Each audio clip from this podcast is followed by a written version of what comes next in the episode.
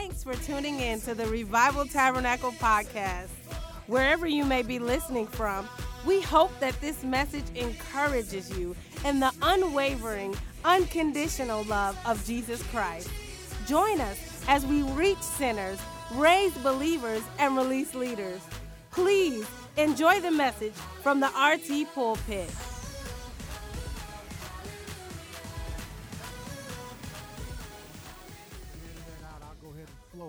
Can I flow a little bit?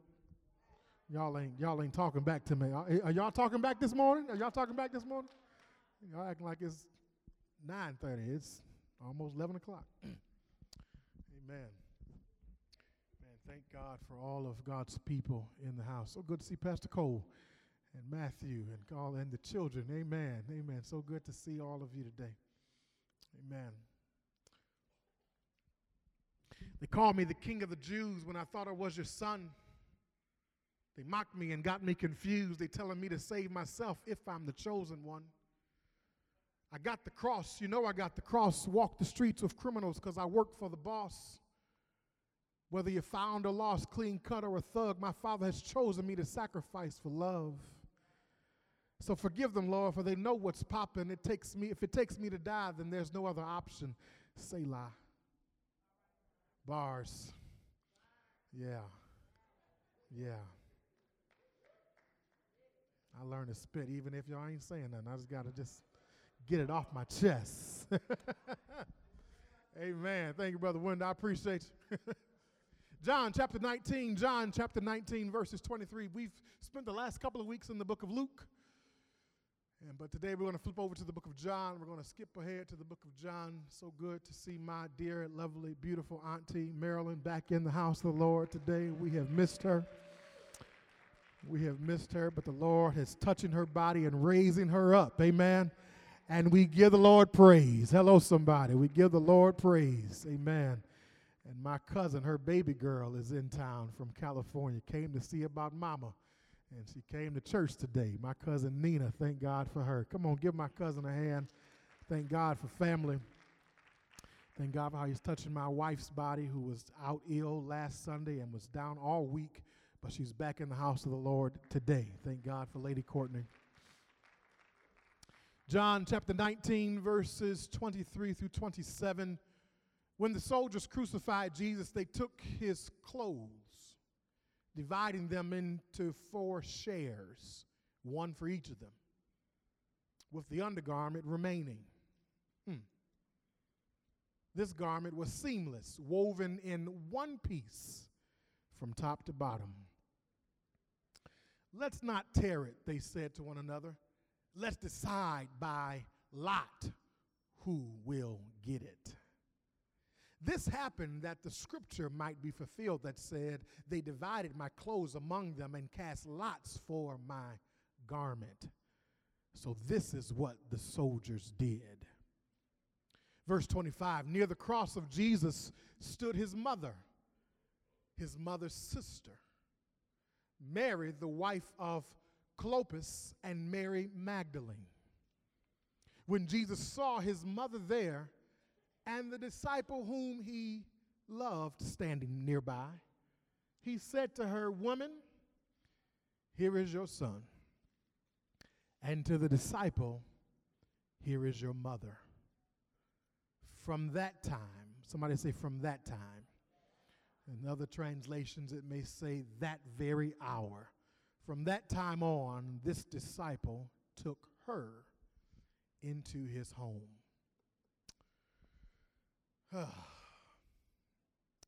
I want to use for a subject for this installment of the series, Bars from the Cross, I want to use for its title this morning, Focus on the Family. Somebody say, Focus on the Family. I pray that you all are praying for me because I know this may be a tough one to deal with, but we got to deal with it. We walked through the first two words uh, from Jesus while on the cross, as recorded by Luke. And in week one, we dealt with the importance of, and this one was very tough, forgiving, but not just forgiving, forgiving fast. when we examine the words of Christ as he was there on the cross, the first words recorded by uh, the Gospel of Luke, he says to them, Father, forgive them, for they know not what they are doing. Ex- emphasizing on the word doing, meaning that Jesus was forgiving them even while it was happening and how some of us we like to wait and we we want to hold on to the offense and we want to make sure people know around us what they did to us to hurt us and to afflict us or to offend us. But jesus modeled while he's on the cross he modeled while we're in the while they are in the midst of offending us that it is our responsibility to forgive them because the longer we hold on to the offense the deeper it sets. But if we but if we release it quickly and we and if we forgive fast like jesus did father forgive them for they know not what they are doing then we have a better chance of moving on into the greater purpose that god has for our lives. If y'all know what i'm talking about it's true. Somebody say amen.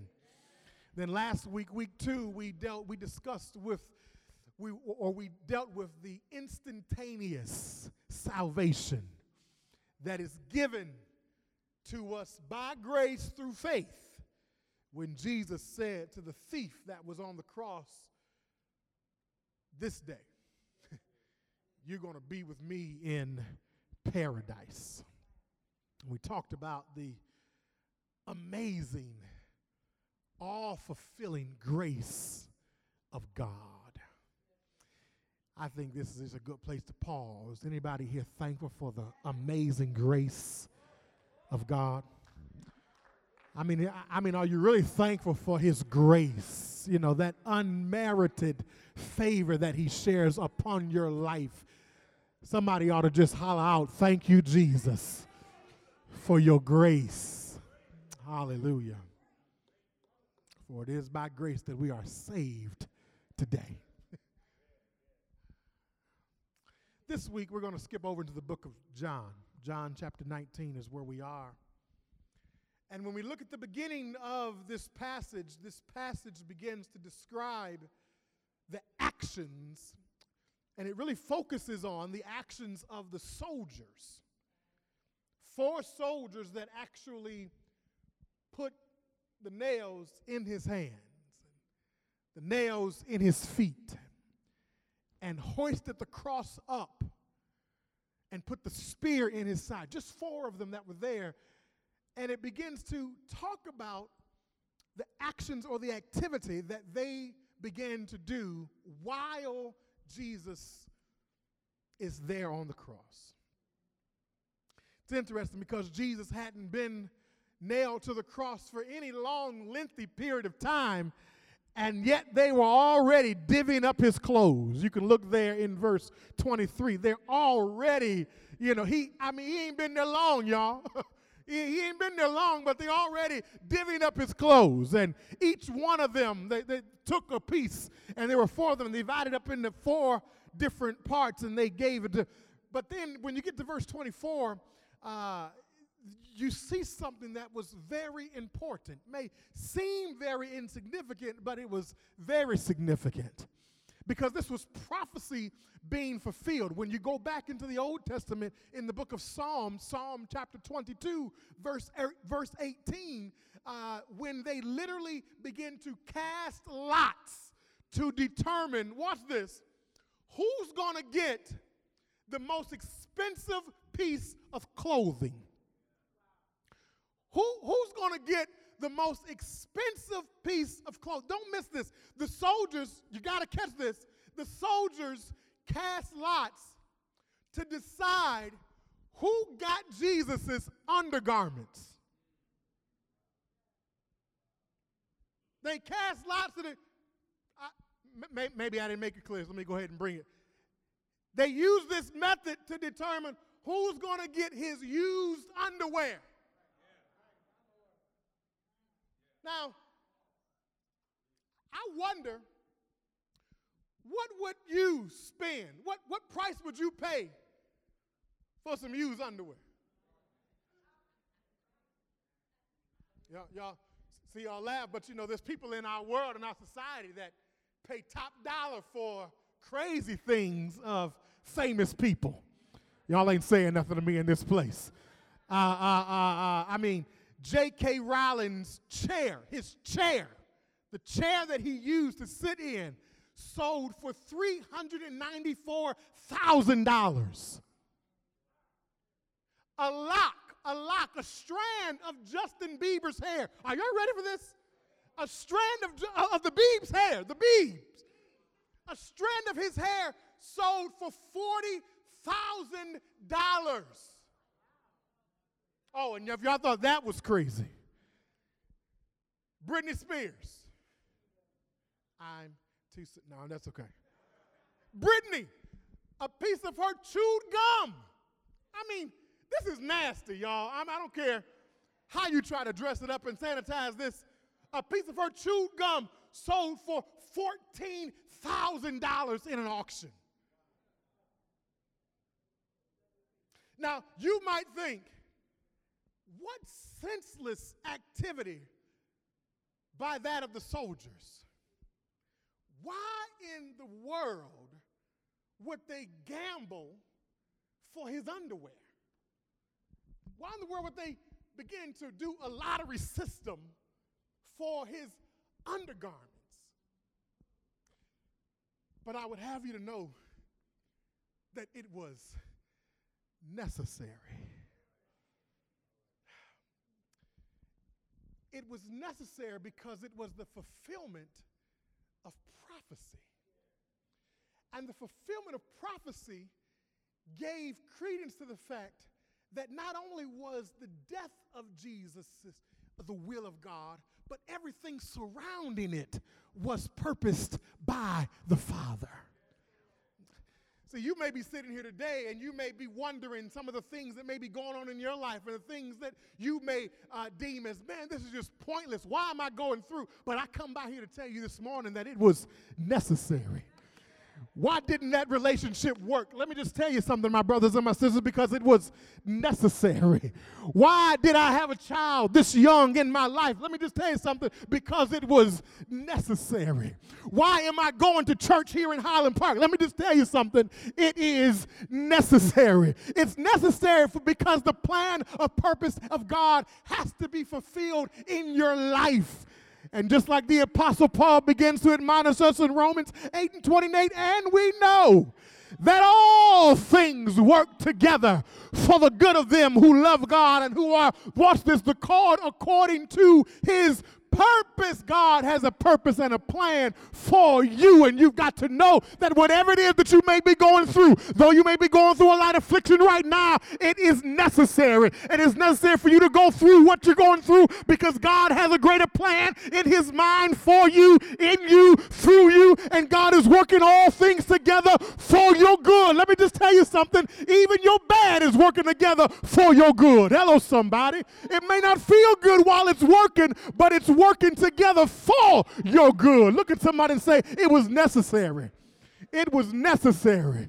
Not only was it necessary, but you got to think about how even Jesus even got that garment, that God began working the plan in his life for his life even before that particular moment even happened. Think about the seamstress. I'm going to make a garment that's not going to have any seams on it. One piece. Come on, most of our most of our shirts or clothes that we wear, they it's intricate. But this happened and it was seamless. And that became very important because it was expensive.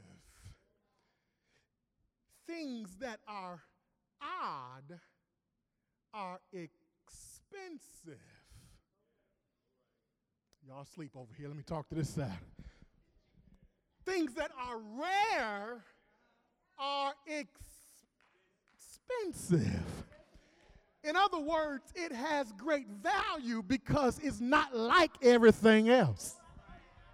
See, some of y'all in this place, you may just be down on yourself because you're not like everybody else. But God has sent me by here to tell you that's because the rarity brings about the increase in your value, and you are expensive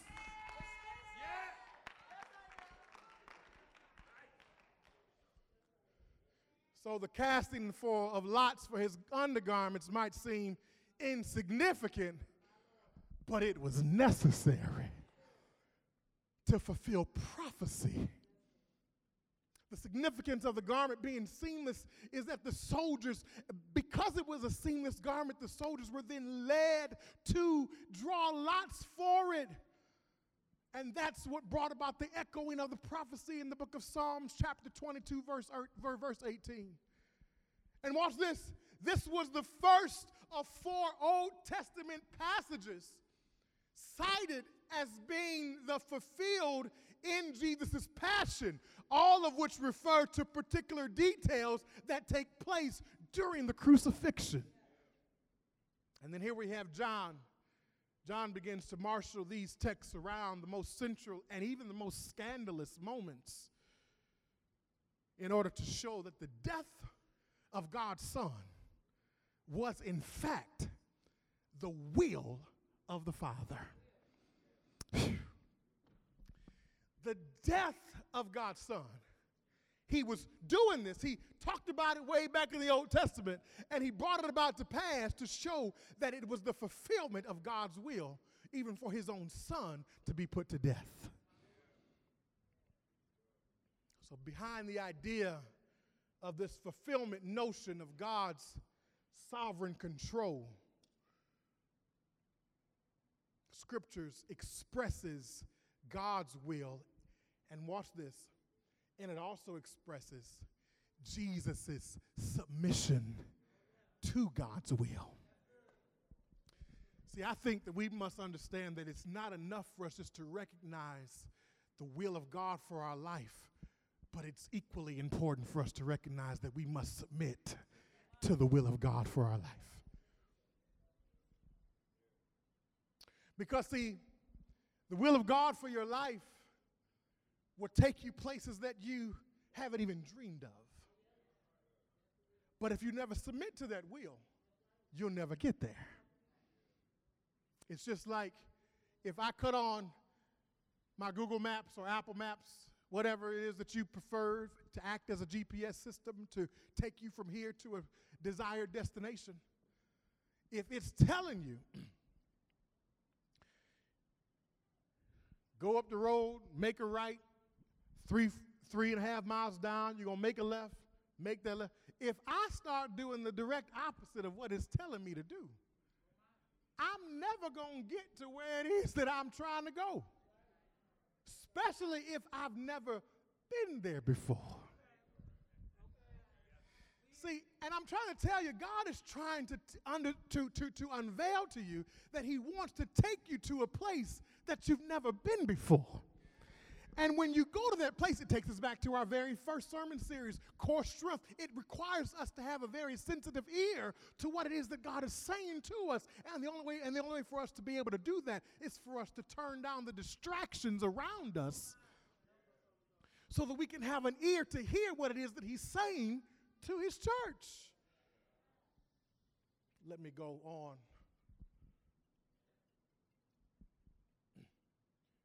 You must understand that, and I think this is very interesting.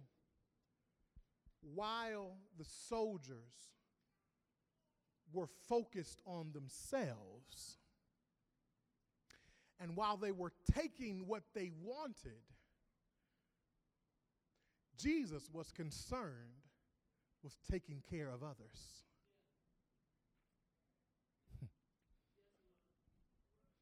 While the soldiers were concerned about taking care of themselves and taking what they wanted, Jesus was concerned about taking care of others.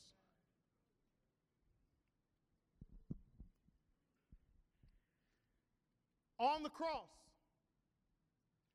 Jesus was taking care of the final arrangements for his mother even in the middle of his own suffering. Lord, help me preach this, to, this today. I don't know about you, but sometimes we go through these moments in our lives where we feel like, don't they understand what I'm going through? the audacity of my family. They, they know I'm going through something and they keep calling on me. I can't believe that they know I'm, I'm, I'm troubled on every side and they keep calling on me. Jesus was dying.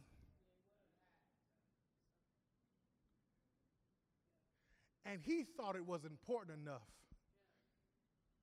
to care for his mother.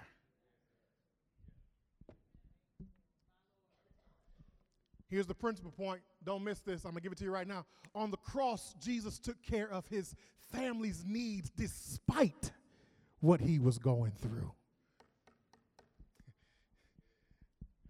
Despite what he was going through, he still made sure that he was taking care of his family.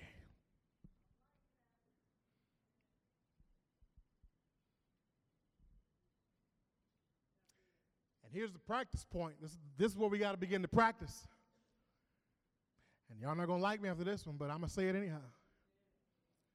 We must remain committed to loving and providing for our family no matter what. No matter what.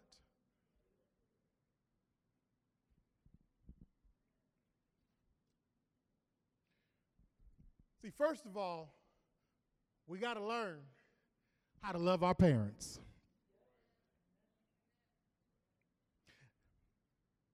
No matter what.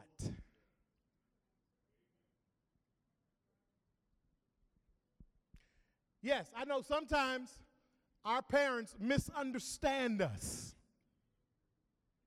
They even disapprove of decisions that we make. And sometimes they can hurt us grievously. I can remember when my daddy, when I was asked to pastor this church the first time, and I remember going to my daddy, and I'll never get his, his response to me. He was like, Is that what you want to do? and all that hurt.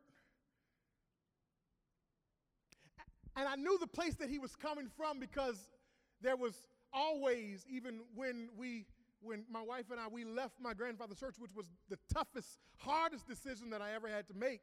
When we left that church, I knew that there was this deep-seated desire for us to, you know, once we left, come back after a while and take over the work that granddaddy started. But his response in that moment was, Is that what you want to do? And all that hurt. Because most times, the things that hurt the most come of those that are the closest to us. Because the hurt is proportional to intimacy. Someone far from me can say something to me, and they think they're really lightning to me, but I'm like, you know, your voice don't really carry that kind of weight in my life. And that's a lesson for some of us in this room today. You can't let everybody's voice carry the same weight in your life. Because otherwise, you'll walk around bleeding and scarred all the time. Everybody can't have that type of weight in your voice, in, in, in your life. Everybody can't carry the same weight in your life. They, they, they just can't. It, it should not happen. Should not be that way.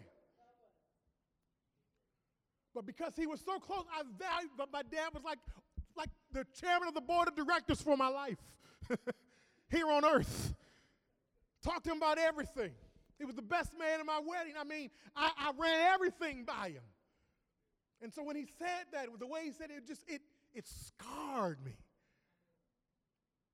But I still had to love my daddy.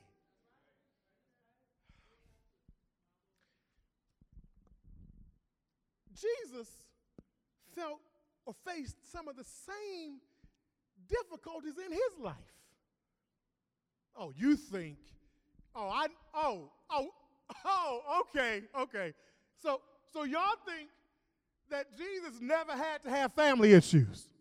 Oh, let, let, let me, let me correct this because Jesus too had felt hurt from the misunderstanding of his family. Watch this, even his own mama. See, we must learn to love our family even when, here's the first point, even when they don't understand you. Because when we go back and look to in the book of John, John chapter 2, verses 1 through 11, it's known as the first recorded miracle. The first recorded miracle of Christ, which, which is when he did what? Turn water into Listen to what it says. He, here, here they were at the wedding in Cana in John chapter 2, verses 1 through 11. Mary pushed Jesus to change water to wine. Watch this. Even though he tells her, My time has not yet come. He understood full well his purpose and his assignment here on earth. And, but his mother did not have that inclination and she's pushing him to do things ahead of schedule. Anybody in this room ever had your parents push you to do things when you knew it just wasn't quite the time to do it?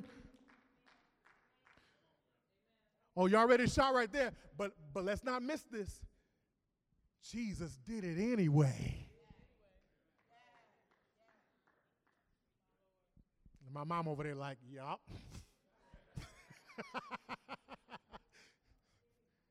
he did it anyhow. Why? Because we must love our family even when they don't understand. Oh, and that wasn't the only moment. Let me take you to point number two. We must love our family even when they don't support you.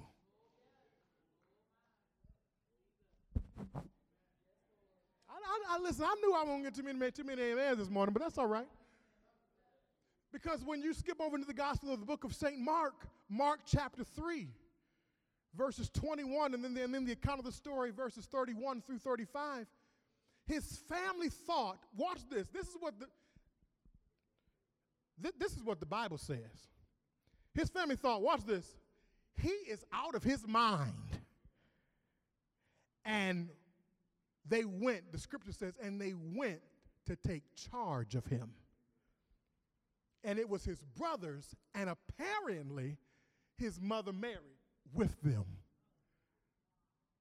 They're saying about Jesus. Oh, he done lost his mind.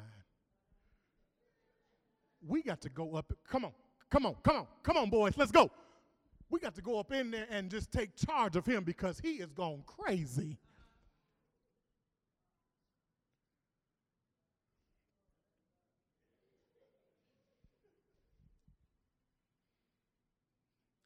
They didn't understand him and they didn't support him. And he still loved them. Let me go ahead and step on that other toe.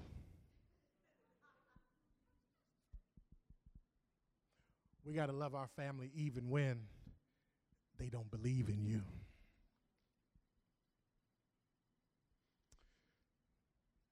John chapter 7, verse 5, it says, even his own brothers did not believe in him. And he still loved his family.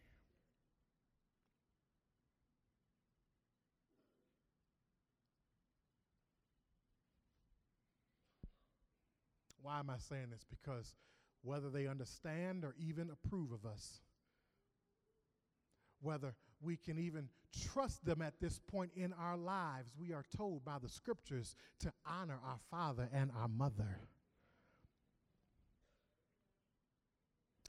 Oh, I didn't put it in there. It was there when I opened it. I didn't, I, I, didn't, I didn't put it in the Bible. It, it was there when I, when I walked in the room. Exodus 20 and 12. Honor your father and your mother. The first command, watch this, with promise. Holy Spirit, prepare me for this even before, before, before the day even got here. It's all right.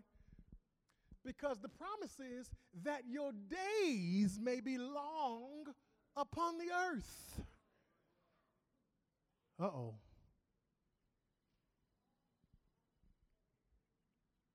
Somebody say honor. And I know this is tough. I know this is difficult because of various, very complex, uh, confusing, and different dynamics as a part of our earthly relationships with our parents. But let me just tell you something a Christ powered love can help heal the hurts from our families. This cannot happen. It will not happen. It just absolutely won't happen outside of having a Christ powered kind of love. We must love our parents.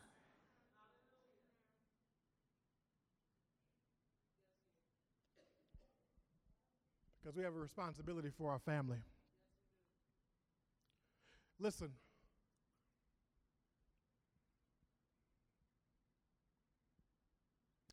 we are responsible for our family obligations. Because Jesus was clear that his disciples must put, watch this, his disciples must put commitment to him above family relationships. He was very clear about that. Sometimes even using, I mean, hi- hi- hyperbole to drive home this point.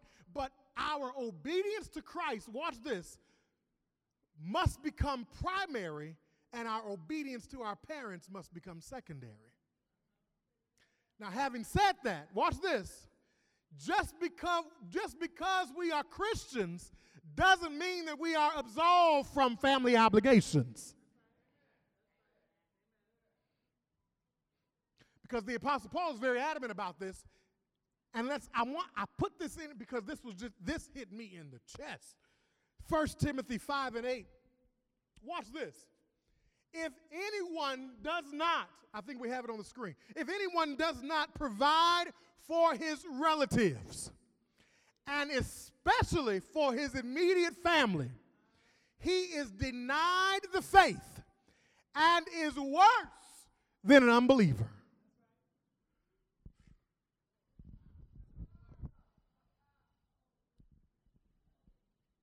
I think I need to read that again. If anyone does not provide for his family, for his relatives, and especially for his immediate family, he has denied the faith and is worse than an unbeliever.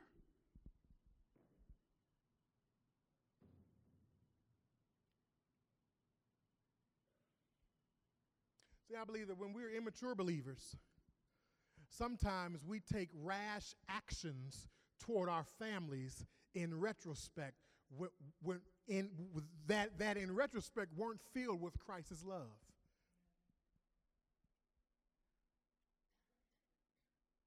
Our priorities must be clear.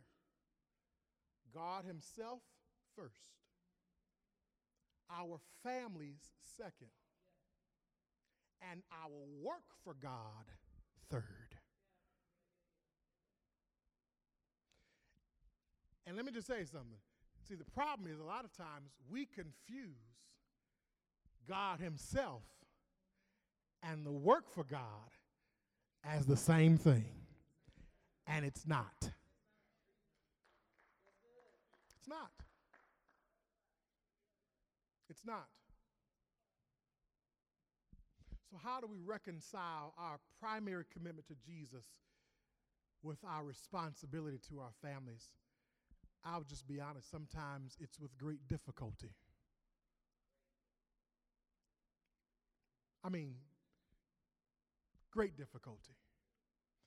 But I believe this. Listen to me good, my brothers and sisters. I believe this that when we put Christ first, it doesn't mean that we are free to neglect our other priorities. It means that we get our priorities in proper relation to one another. And that our God will give us the wisdom to work this whole thing out. Are y'all hearing me good today? God will give us the wisdom to reconcile it and work it all out. Because when we seek ye first the kingdom of God and his righteousness, all the other things will be added unto us. when we don't seek Him first, we, we will be added to the things.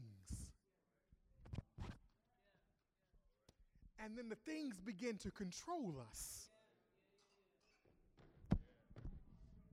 Some of us have been going around walking in a very confused state because we allow things to control us. And when things are controlling us, it's an indication that the priorities are not in order.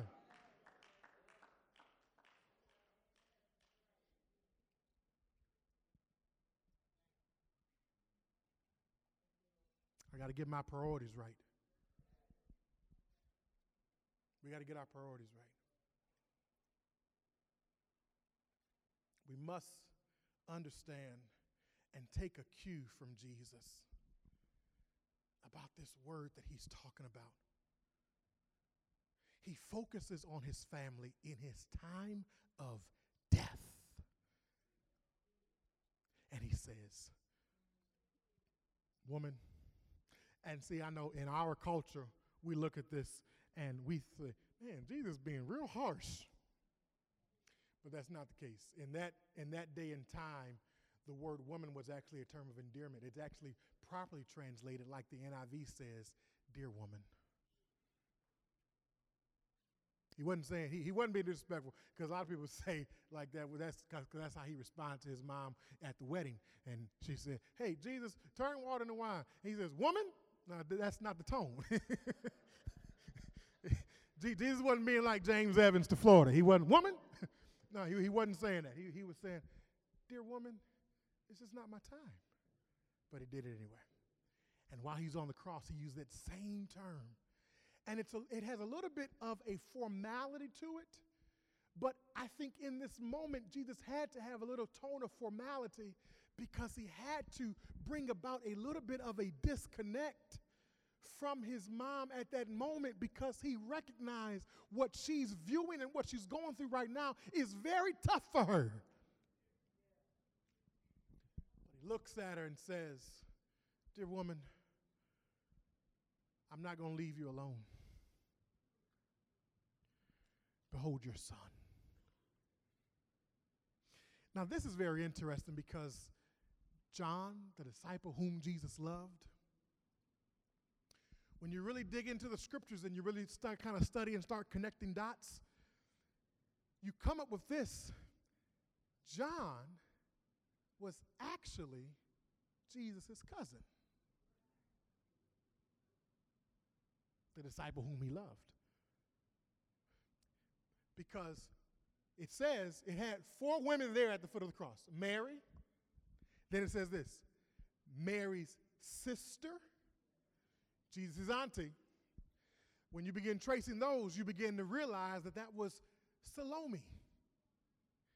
Salome was the same person who came to Jesus and says, Hey, I got two sons. Can they, each one of them sit on your right or on your left? Sound like an auntie move, don't it?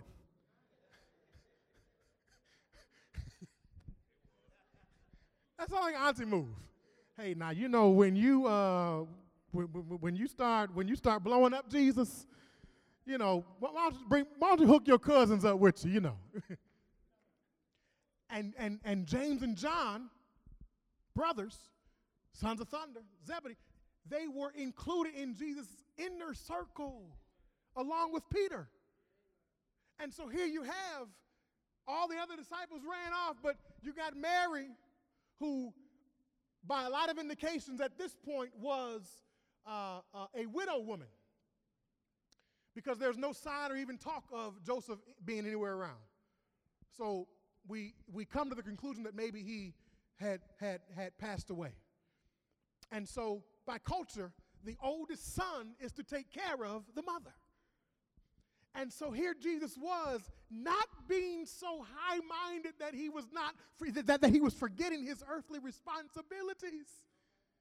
He sees his mother there at the foot of the cross, and he also sees his cousin, the disciple, the one who's a part of his inner circle, the one who they say whom Jesus loved.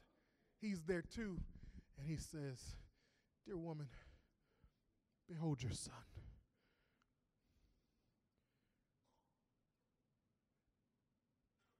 And son, behold your mother.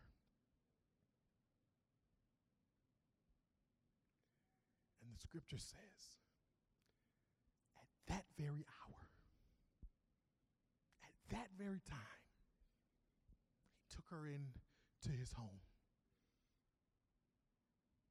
I mean, talk about trying to reconcile obe- your obedience and your family life. But he did it.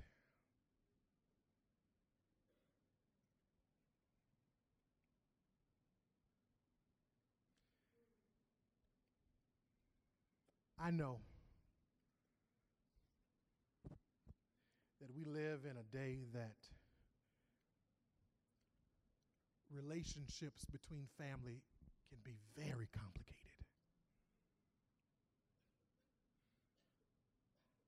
But I believe that the Lord wants to send healing even in that area of our lives.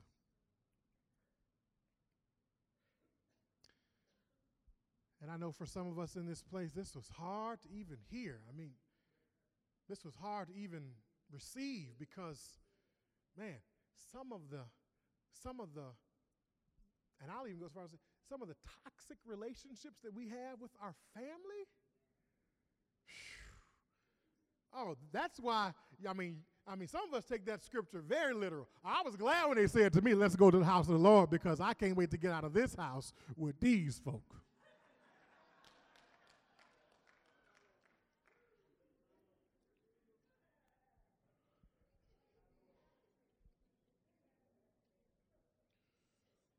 Just tell you something. Jesus wants to heal every part of our life.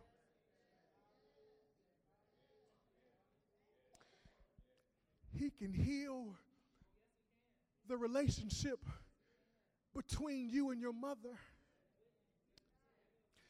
He can heal the relationship between you and your father. He can heal, and I'm done. He can heal the relationship between you and your siblings. Y'all ain't been tight since mama passed away. Everything ain't been right since since Big Mama passed away. But God says, I want to heal that relationship. Because your family dynamic is just as important as, come on, somebody.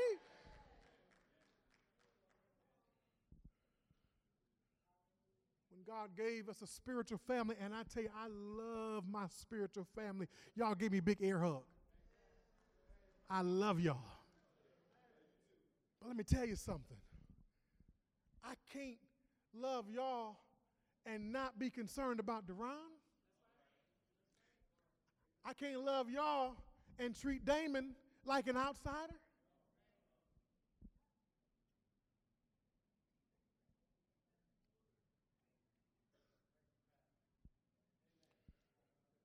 Come on, y'all stand.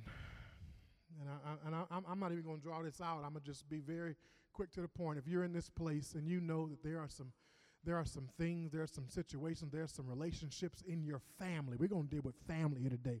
There are some relationships in your family, and you, even while I'm talking, even making your way down here to this altar, there are some situations in your family that you know you need to get right. I want you to make your way down here to this altar because we're going to pray that God will give you the wisdom to reconcile your faith and family together. God is going to cause the relationships between you and your family to be healed. He's going to heal the there are scars, there's a lot of scar tissue around that relationship. Let me tell you something there is nothing too hard for God. God is able to heal it, God is able to touch it, God is able to redeem it. You may have thought you lost time. You may have thought, hey, man, man, man, it's been so much time. God can redeem the time and cause the relationship to be jailed together and mended together. He is the mender of not only hearts, but He's the mender of relationships.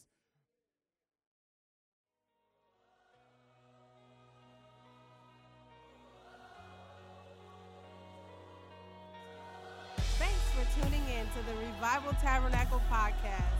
Wherever you may be listening from, We hope that this message encourages you in the unwavering, unconditional love of Jesus Christ. Join us as we reach sinners, raise believers, and release leaders. Please enjoy the message from the RT pulpit.